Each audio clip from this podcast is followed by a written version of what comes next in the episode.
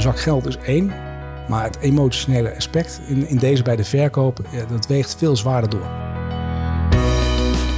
Je luistert naar Mondzaken, de podcast van Dental Tribune Nederland. In deze podcast praten we je bij over de meest actuele en spraakmakende ontwikkelingen binnen de mondzorg. De presentatie is in handen van Reinier van der Vrie, hoofdredacteur van Dental Tribune Nederland. Je wil je praktijk verkopen, bijvoorbeeld vanwege je leeftijd, om gezondheidsredenen of omdat je een andere kant op wilt gaan, in de tandheelkunde of daarbuiten. Hoe verkoop je dan met succes je bestaande praktijk? Liefst natuurlijk tegen een zo aantrekkelijk mogelijke prijs en met de garantie dat goede zorg voor je patiënten is gewaarborgd. In deze podcast spreek ik erover met Arjan Wijnands, die sinds 2009 sectorspecialist medisch is bij de ABN AMRO Bank. Welkom Arjan. Hoeveel mondzorgpraktijken heb je naar schatting inmiddels verkocht? Of spreek je liever van helpen verkopen? Ik denk dat het laatste beter, uh, beter aansluit. Inderdaad, helpen verkopen. Wat wij doen is, wij uh, verbinden partijen aan elkaar. Dus we brengen heel vaak een, een verkoper in contact met een, met een koper. En ja, dat is eigenlijk wat wij doen. En hoeveel dat er zijn geweest de afgelopen jaren, durf ik echt niet te zeggen. Naar schatting in een jaar? Nou, ik loop al sinds 2009 mee, dus dat zijn er best, best behoorlijk een aantal. Ja, en je, jullie werken zowel voor tandartsen als voor mondhygiënisten? Ja, tandartsen, mondhygiënisten en, uh, en orthodontisten. Uh, en mondhygiënistenpraktijken verkopen, ja, dat komt wat sporadischer uh, voor. Ja, als iemand te kennen geeft dat hij of zij zijn praktijk wil verkopen, hoe ga je dan te werk? We gaan altijd eerst kijken van ja, op welke termijn wil iemand afscheid nemen van zijn praktijk? Wat zijn de beweegredenen? En dan gaan we met, ja, met de verkoper in gesprek. Uh, en ja, ga je eigenlijk een, een, langdurige relatie uh, start je op. Uh, om te kijken van ja, wat voor type praktijk heb je dan? Waar ben je dan naar op zoek? Hè? Wat voor type tandarts of orthodontist zou geschikt zijn om jouw praktijk over te nemen? Um, en dan ga je steeds verder de diepte in. Hè? Van hoeveel patiënten praat je dan over? wat, wat zou het moeten kosten ongeveer? ja, dan zoek je eigenlijk de match tussen de, de koper en de verkoper. Wat, wat zijn nou de belangrijkste redenen om een praktijk te verkopen? De belangrijkste reden, uh, maar dat is meer denk ik ook zoals, zoals de mensen in elkaar zitten, is, is de leeftijd. Men gaat richting de pensioengerechtigde leeftijd en uh, vindt het dan wel een keer tijd worden om ermee te, mee te stoppen.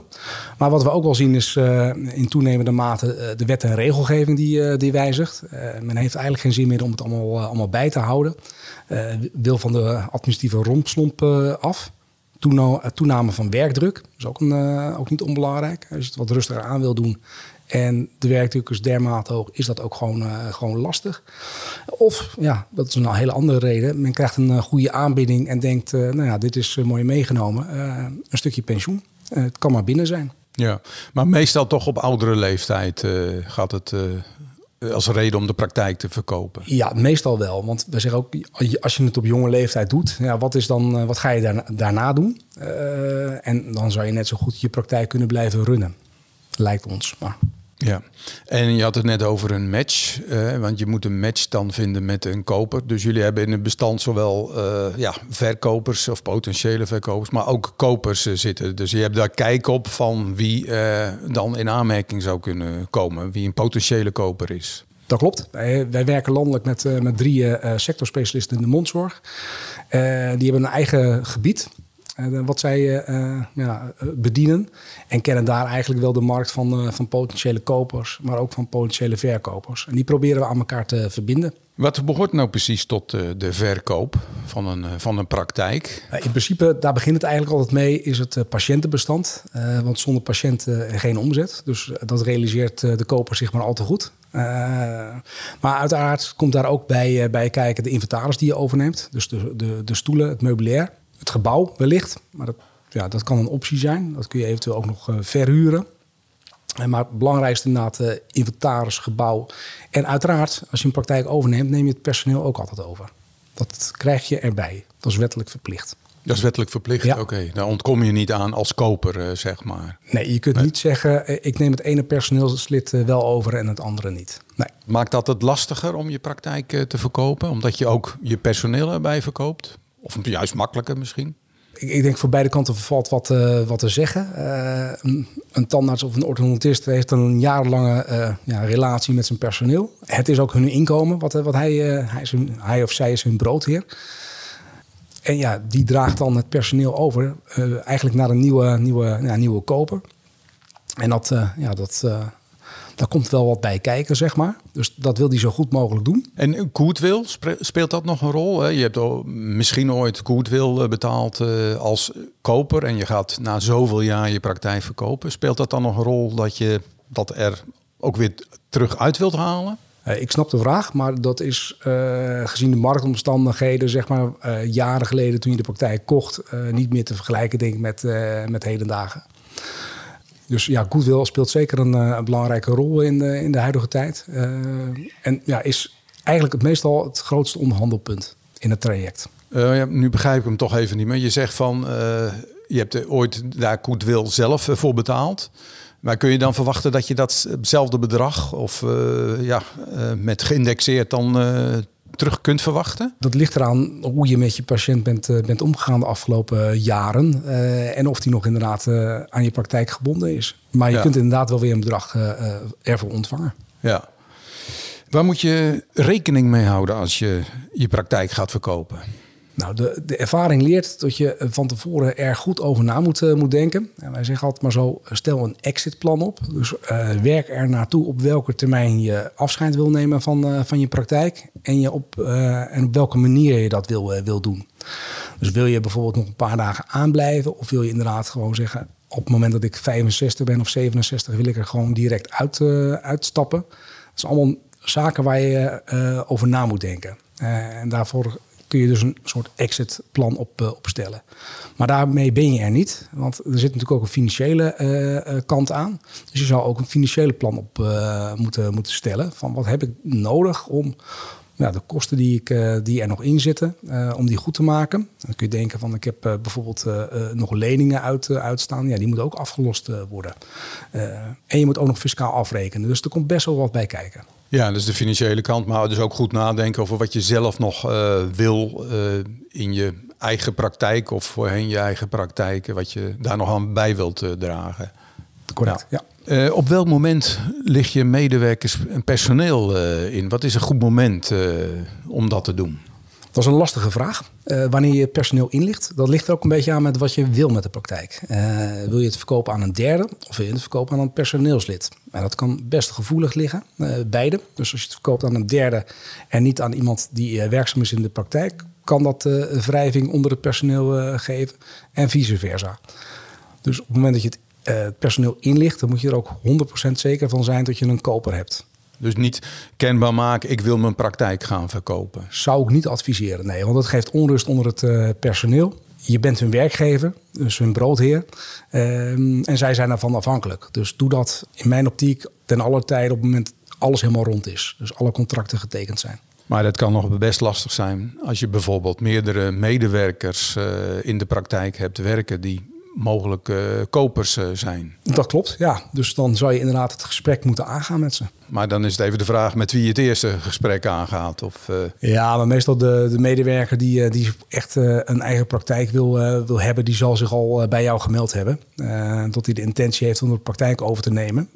en als hij dat de kans niet of de gelegenheid niet krijgt, zal hij meestal verder gaan, gaan kijken. Dus ja, betrek ook in een vroeg stadium je medewerkers erbij. Van wat je wil met de praktijk en of, je, of zij bereid zijn om het over te nemen. Ja, hoe bepaal je nou de waarde van een praktijk?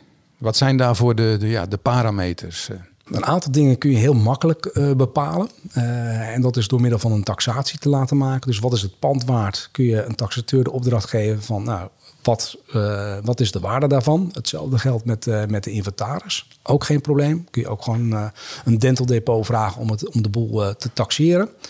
Maar het lastigste van het hele proces is... wat is nu de goodwill waard? Dus wat is nou de gemiddelde patiënt of de gemiddelde EBITDA... wat ze voor zo'n praktijk willen, willen geven? En is dat ook financierbaar? Het was eigenlijk ook onderdeel van de onderhandeling. Dus de, de, de verkoper wil in principe ja, goed betaald worden. En de koper wil zo laag mogelijk betalen. Nou, daar moet je ergens uh, een, een match zien te vinden. Ja, maar de crux zit eigenlijk toch in het patiëntenbestand. Meestal wel, want de rest zijn de materiële zaken, dus de, de inventaris en de, en de gebouwen. Ja, dat is gewoon een. Uh, daar kun je gewoon taxateurs opdracht geven om de waarde te bepalen. Mm -hmm. uh, En als je dat even kijkt vanuit de kant van de, van de verkoper, die zoekt een, over het algemeen een makelaar op die die kent en laat de boel taxeren. Maar ook vanuit de bank uit bezien zullen we altijd vragen als wij met een koper aan tafel zitten, wat is de boel waard? En laat het taxeren. Nou, om dubbele kosten te, te, voorkomen kun je ook, zeg maar, als je echt in het proces zit, kun je ook besluiten om, het, om gezamenlijk een taxateur uit te kiezen, gezamenlijk een uh, taxateur voor de inventaris uit uit te zoeken. En die doet dan een bindende uitspraak. Bindend? Uh, nou, Dat kun je met elkaar vooraf overeenkomen. Van als de makelaar X de waarde taxeert, dan nemen wij dat als uitgangspunt dat dat de waarde zou moeten, moeten zijn. Daar voorkom je mee dubbele taxatiekosten. Maar wat hij, hij of zij niet kan taxeren, is de waarde van de goodwill. Nee, want het patiëntenbestand dat kan natuurlijk nogal uitmaken. Het ene patiëntenbestand is denk ik veel nou ja, lucratiever, als ik dat in dit verband zo eh, mag zeggen, dan het andere. Kun je daar wat over zeggen van eh, hoe je de waarde van een patiëntenbestand eh, kunt vaststellen? Ja, dat kun je vaststellen door te kijken naar wat zijn nu actieve patiënten. Uh, je kunt wel ingeschreven patiënten hebben, maar wat is nou daadwerkelijk het afgelopen jaar, of eigenlijk het afgelopen anderhalf jaar bij jou in de praktijk geweest? Dat wordt in de praktijk gezien als actieve patiënt. En daar liggen ook kansen, want je zult ook zien dat een aantal eigenlijk inactief is, die, uh, die langer dan twee jaar niet in de praktijk zijn geweest. En daar liggen ook kansen voor de, voor de koper om die weer te ja, activeren. Die zijn een keer in de praktijk geweest, die staan nog in het, in het bestand.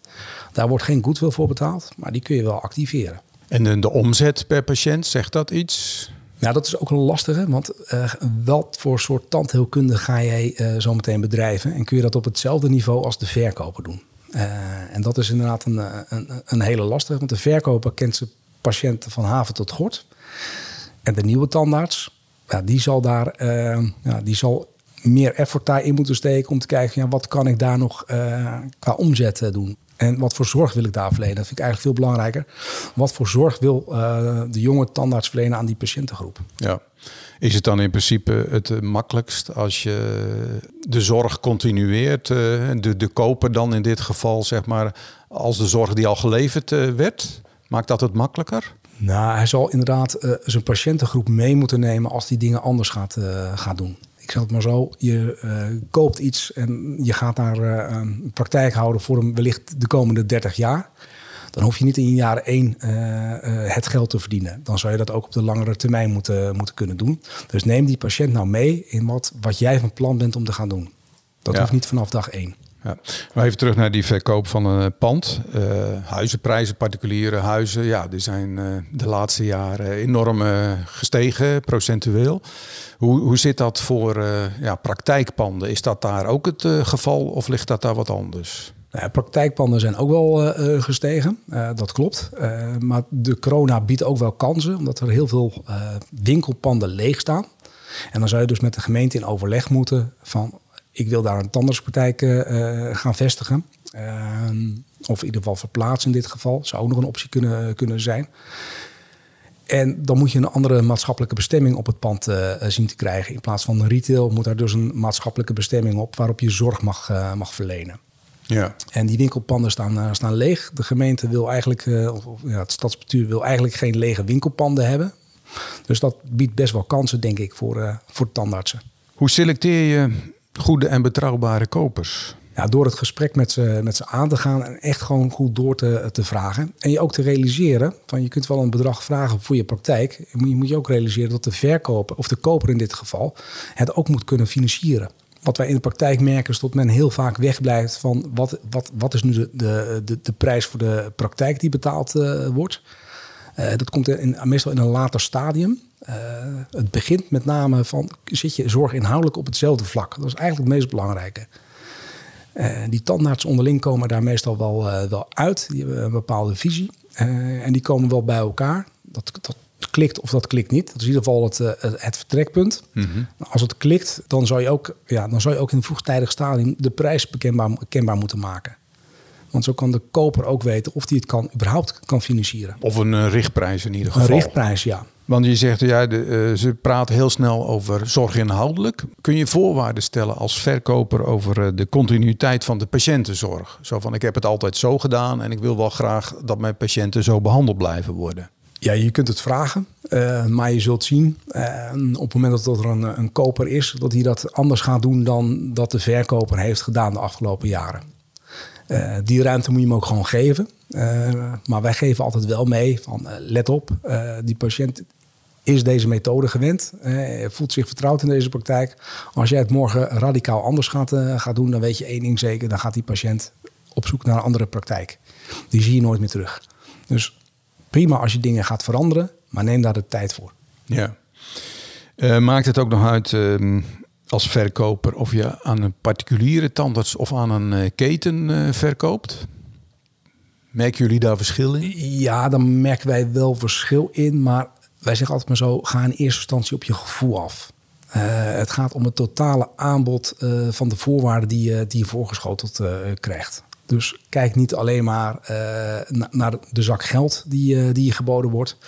Maar realiseer ook wanneer krijg je dat dan? Uh, en welke voorwaarden zijn eraan verbonden? en voel je daar prettig bij? Want een zak geld is één.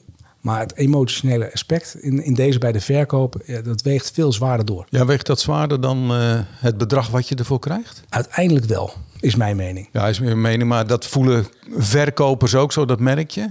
Nou, we, we hebben genoeg praktijkvoorbeelden waarin uh, tandartsen de praktijk verkocht hebben uh, aan een keten. En uiteindelijk uh, zeg maar weer opnieuw zijn gestart met een eigen praktijk. Omdat ze zich eigenlijk ja, waren niet tevreden over de verkoop? Uh, voelt nou, ze daar niet goed bij? Nou, het bedrag voelt, uh, voelt wel goed. Alleen de manier, de, de wijze van, van, uh, van werken erna, zeg maar, in een, in een keurslijf, dat vinden zij niet prettig. Dat zijn ze niet gewend. Dat is natuurlijk, als je eigen praktijk runt, kun je het op je, jouw manier doen. En als je bij een, uh, door een keten wordt gekocht, ja, dan moet je toch uh, linksom of rechtsom moet je toch mee in dat concept. Oké, die waren meegegaan als werknemer, zeg maar, of als standaards werkende in de keten. Ja. En merkte dat dat niet hun werkwijze was. Natuurlijk jarenlang waarschijnlijk zelfstandig helemaal gewerkt. En dan nog weer alsnog een eigen praktijk of een nieuwe eigen praktijk begonnen. Ja, daar hebben we inderdaad praktijkvoorbeelden van, ja. Wat zijn de valkuilen bij de verkoop van een praktijk? Nou, de, de valkuilen is dat men eigenlijk geen uh, uh, strategie heeft. Um, en daar bedoel ik mee van je hebt geen exitplan gemaakt. Uh, en een exitplan bedoel ik mee van zet voor jezelf op een A4 een aantal, aantal punten die voor jou belangrijk zijn. en zet daar ook bij van welk bedrag je ongeveer zou willen, willen hebben. en kijk ook of dat reëel is. En als je dat eh, niet doet en meegaat in het, eh, in het proces, dan kom je in een soort eh, emotionele rollercoaster terecht. En dan ga je van links naar rechts. en kan je op het allerlaatste moment nog besluiten, ik doe het niet. Of ik verkoop het toch maar om van het, omdat het proces al zo lang duurt. En ja, achteraf gezien is dat zonde. Terwijl als je van tevoren daar goed over na had gedacht, samen met mensen om je heen, die jou ook uitdagen om bepaalde zaken uh, even kritisch tegen het licht aan te, houden, kom je misschien tot hele andere inzichten. En zet die op papier, zodat je daar altijd nog eventjes aan terug kunt, uh, kunt grijpen van wat waren nou mijn hoofddoelstellingen. En dan kan het best zo zijn, als je kijkt naar de, naar de prijs bijvoorbeeld, als onderdeel. Dat je zegt van, nou ja, ik had wel wat water bij de wijn kunnen, kunnen doen. Maar ik heb het niet gedaan en daar is de deal geketst. En dan moet je het hele proces weer opnieuw gaan, uh, gaan inzetten. Dus goede uitgangspunten uh, vaststellen vooraf. Wat we noemen, maak een extra plan uh, waarin je de punten vast, vastlegt. Maar maak ook een financieel plan van wat heb ik nodig om alle kosten te kunnen betalen. Ja, en je zegt praat erover met mensen om je heen. Wie zijn dat? Zijn dat partners? Zijn dat experts? bijvoorbeeld van de bank, eh, neem ik aan. Maar kunnen ook andere experts eh, zijn, neem ik aan. Nou, ik zeg het maar zo. Leg je oor te luisteren bij, eh, bij iedereen die, die een andere mening heeft dan, dan dat jij hebt. die anders denken dan jij. maar ook met je partner, uiteraard. Daar begint het mee. Want je, moet, ja, je hebt samen wellicht een praktijk op, opgebouwd. De een als, als werkende in de praktijk, de andere thuis, zeg maar, voor de kinderen. Ja, je moet daar samen wel aan toe zijn om de volgende stap te, te, te nemen. En dan moeten de uitgangspunten helder zijn. Ja. Welke omstandigheden of situaties maken de verkoop van een praktijk nou erg lastig? Nou, wat, wat lastig uh, maakt op dit moment is de, de wat kleinere praktijken. En dan bedoel ik de, de 1-2 kamerpraktijken. Uh, die door een solist worden uitgevoerd. Die zijn wat lastiger verkoopbaar. Omdat eigenlijk de jonge generatie zegt... ik wil in een praktijk werken in een teamverband. ik wil dat niet alleen doen. En ja, dat gaat meestal niet in dat soort praktijkpanden of dat soort praktijken. Daarnaast zitten die praktijken vaak in panden aan huis. Ja, die zijn voor de jongere generatie niet te betalen. of ze vinden je huis gewoon niet mooi. Hè? Dat kan natuurlijk ook. Mhm. Dus dan ben je eigenlijk op zoek naar een, uh, een speld in Hooiberg van een tandarts die past binnen jouw praktijk. Uh, en die dat ook nog leuk vindt om als solist werkzaam uh, te zijn dat is een, in ja, onze optiek een uitstervend ras. Ja, ja, maar dan kun je misschien uh, nog wel uh, het scheiden van uh, hè, in een pand blijven wonen of op een andere manier verkopen en alleen het patiëntenbestand verkopen. Of is dat vaak geen optie? Ja, maar dat kan alleen als je er vroegtijdig over nagedacht hebt. Want anders dan zeg je tegen de, de, de opvolger van joh, je mag mijn praktijk kopen. maar dat kan even niet in dit pand. Je moet op zoek naar een ander pand. dan denk ik van ja, dan had die verkoper eigenlijk tijdig actie moeten ondernemen door wellicht op een, uh, in een gezondheidscentrum plaats te nemen of op een locatie waar wel groei uh, mogelijk is, waar wel uh, de mogelijkheid is om op meerdere kamers te mogen werken met meerdere personeelsleden. Ja. Dus eigenlijk anticiperen op, op hetgeen wat gaat komen. Ja, maar nog even vanuit het perspectief van de, de verkopende kant. Het kan zijn dat een koper zich meldt die zegt van ja, ik, ik wil wel het patiëntenbestand hebben, maar ik wil niet in, in dat pand intrekken. Ja, hè, dus dan moet je misschien van de verkoopkant ook flexibiliteit daarin hebben. Klopt. Ja. Kun je een praktijk alleen verkopen of kun je daar toch het beste altijd een uh, adviseur uh, bij halen uh, of een expert? Nou, je verkoopt je praktijk als het goed is maar één keer. Dus laat je omringen door, door mensen die daar ervaring mee, mee hebben. en Um, daarmee voorkom je zeg maar, dat je in, die emotionele rollercoaster terecht, uh, terechtkomt en hou je uh, zaken en privé strikt gescheiden. Wat ik net ook al aangaf, die uh, ondernemers, de, dat, de zorgverleners komen er zorginhoudelijk wel, wel uit en betrekken daarna adviseurs bij die, die de deal rond proberen te maken op, op basis van de prijs. En welke kosten moet je dan rekening houden als je een adviseur of een expert inschakelt? Rekenen jullie een fee bijvoorbeeld als jullie een verkoop eh, regelen voor een uh, praktijk? Nee, want wat ik net ook al aangaf, wij verkopen geen praktijk. We brengen alleen eigenlijk partijen samen. Uh, en zeggen dan haal je eigen adviseur erbij. Meestal is dat de eigen accountant. Of uh, in sommige gevallen, uh, als die accountant daar geen ervaring mee, mee heeft met verkoop van en koop van tandartspraktijken, kun je een consultant in, inhuren. Hoe lang duurt het proces ongeveer van een praktijk verkopen? Stel dat je, nou ja, je hebt de uitgangspunten, de doelstellingen heb je wel, of een exit noem je het, hè, heb je wel op papier staan. Waar moet je dan zo ongeveer rekening mee houden? Ook dat is heel verschillend. Ja. het proces kan heel lang duren in sommige gevallen, maar het kan ook heel snel gaan. Het is maar net ja, waar je tevreden mee bent en wat je zoekt. En of, je, of de koper ook uh, de financiering rond kan krijgen. Nou, wij weten ongeveer hoe lang wij erover doen. Maar wij zijn eigenlijk het sluitstuk van het hele, hele proces. Dus, maar uh, geef even richtlijn, wat is heel snel? Ja, heel snel is een paar maanden. En, maar we zien ook wat trajecten voorbij komen die, die duren langer dan een jaar. Ja, ja, ja. Wat is nou, uh, hoe krijg je de beste prijs voor een praktijk? Nou, alles begint met een goede voorbereiding. Dus uh, ga zorgvuldig te werk. Zorg dat je administratie op, uh, op orde is, up-to-date.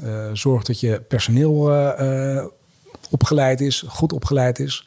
Ook de vertaalslag kunnen maken naar, naar eventuele ja, modernere mondzorgkunde of andere mondzorgkunde, om het zo maar even te zeggen. Zijn ze daarop ingespeeld? Kunnen ze dat?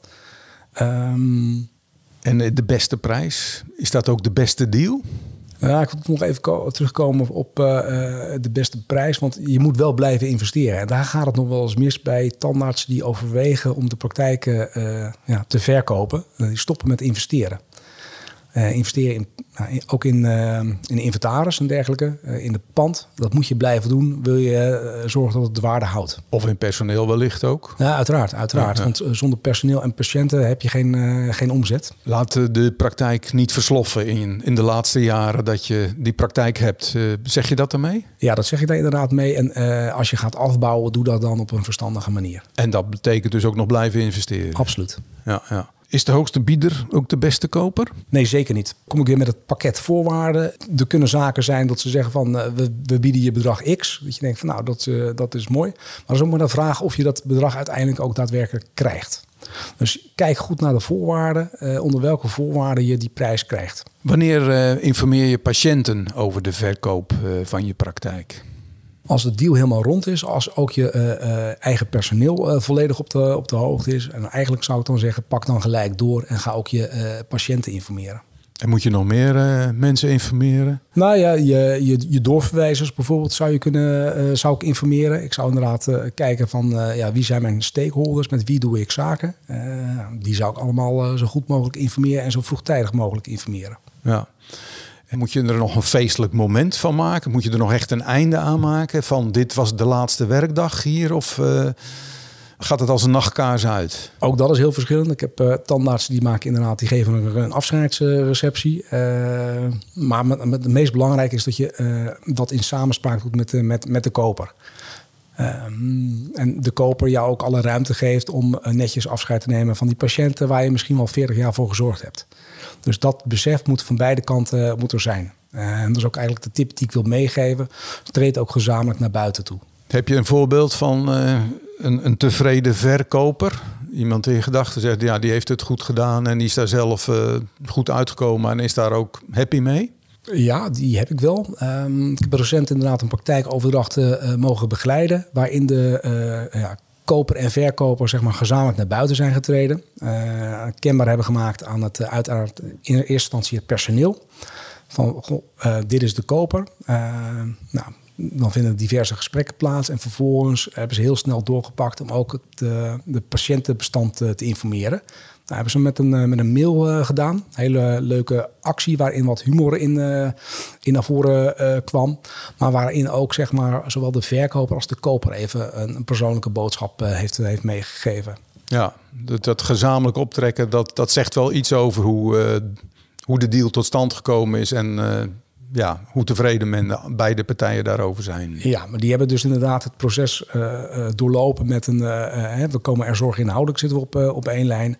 En die hebben de adviseurs van de, de accountants van de koper en verkoper hun werk laten, laten doen. zodat ze ook samen nog gewoon door één deur kunnen. Ja. Heb je tot slot uh, nog uh, verkooptips? ja, je noemde er net al één, of ja, in het gesprek zijn er al meer aan bod gekomen, denk ik. Maar heb je tenslotte nog, nog andere tips? Ja, wacht niet te lang met het aanstellen van een, van een goede adviseur die je in dit proces kan, kan begeleiden. Mhm. Ga daar echt naar op zoek. denk ook zeer zeker aan de gevolgen van je personeel. Dat moet je zeker niet onderschatten. Je, nogmaals, je bent hun uh, broodheer. Uh, de eerste vraag die zij zullen stellen, uh, ga ik mee bij de overname? Nou, daar kan ik al volmondig ja op zeggen. Dat is namelijk verplicht als je het personeel over, overneemt. En vertel ze dat ook gewoon. En ga na uh, welke verplichtingen je nog allemaal uh, uh, bent aangegaan. Dan kun je denken aan leasecontracten, aan abonnementen en dergelijke. wellicht nog hypotheekschulden die, die je hebt. En wikkel die ook ja, vroegtijdig af. en denk dus ook na over de fiscale consequenties van het geheel. Ja. Want ja, je kunt een bedrag ontvangen, maar uh, de fiscus uh, zegt uh, in dit geval mag ik ook even vangen. Dus stippel, ja. stippel, dat met name ook even goed uit. Nou, tot slot nog een privévraag. Heb je zelf wel eens een belangrijke verkoop gedaan? In, in, in, in, wat voor zin? Nou, een huis verkocht, een auto verkocht of, of je fiets misschien, ik weet niet. Mijn huis, inderdaad, ja. En dan ga je ook inderdaad, kijk je goed, wat is, wat is de marktwaarde? en trek je ook de vergelijking van, heb ik het goed onderhouden? Zit ik, uh, kan ik misschien wel wat meer vragen als, uh, als de marktwaarde. Dus de huizen in, in mijn uh, nabije omgeving.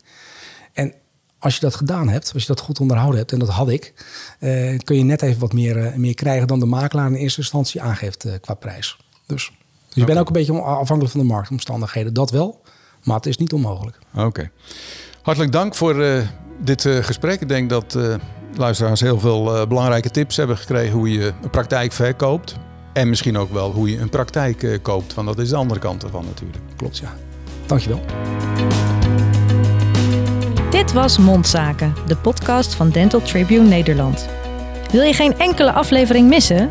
Abonneer je dan via je favoriete podcast-app. Heb je tips, leuke suggesties of vragen over deze podcast?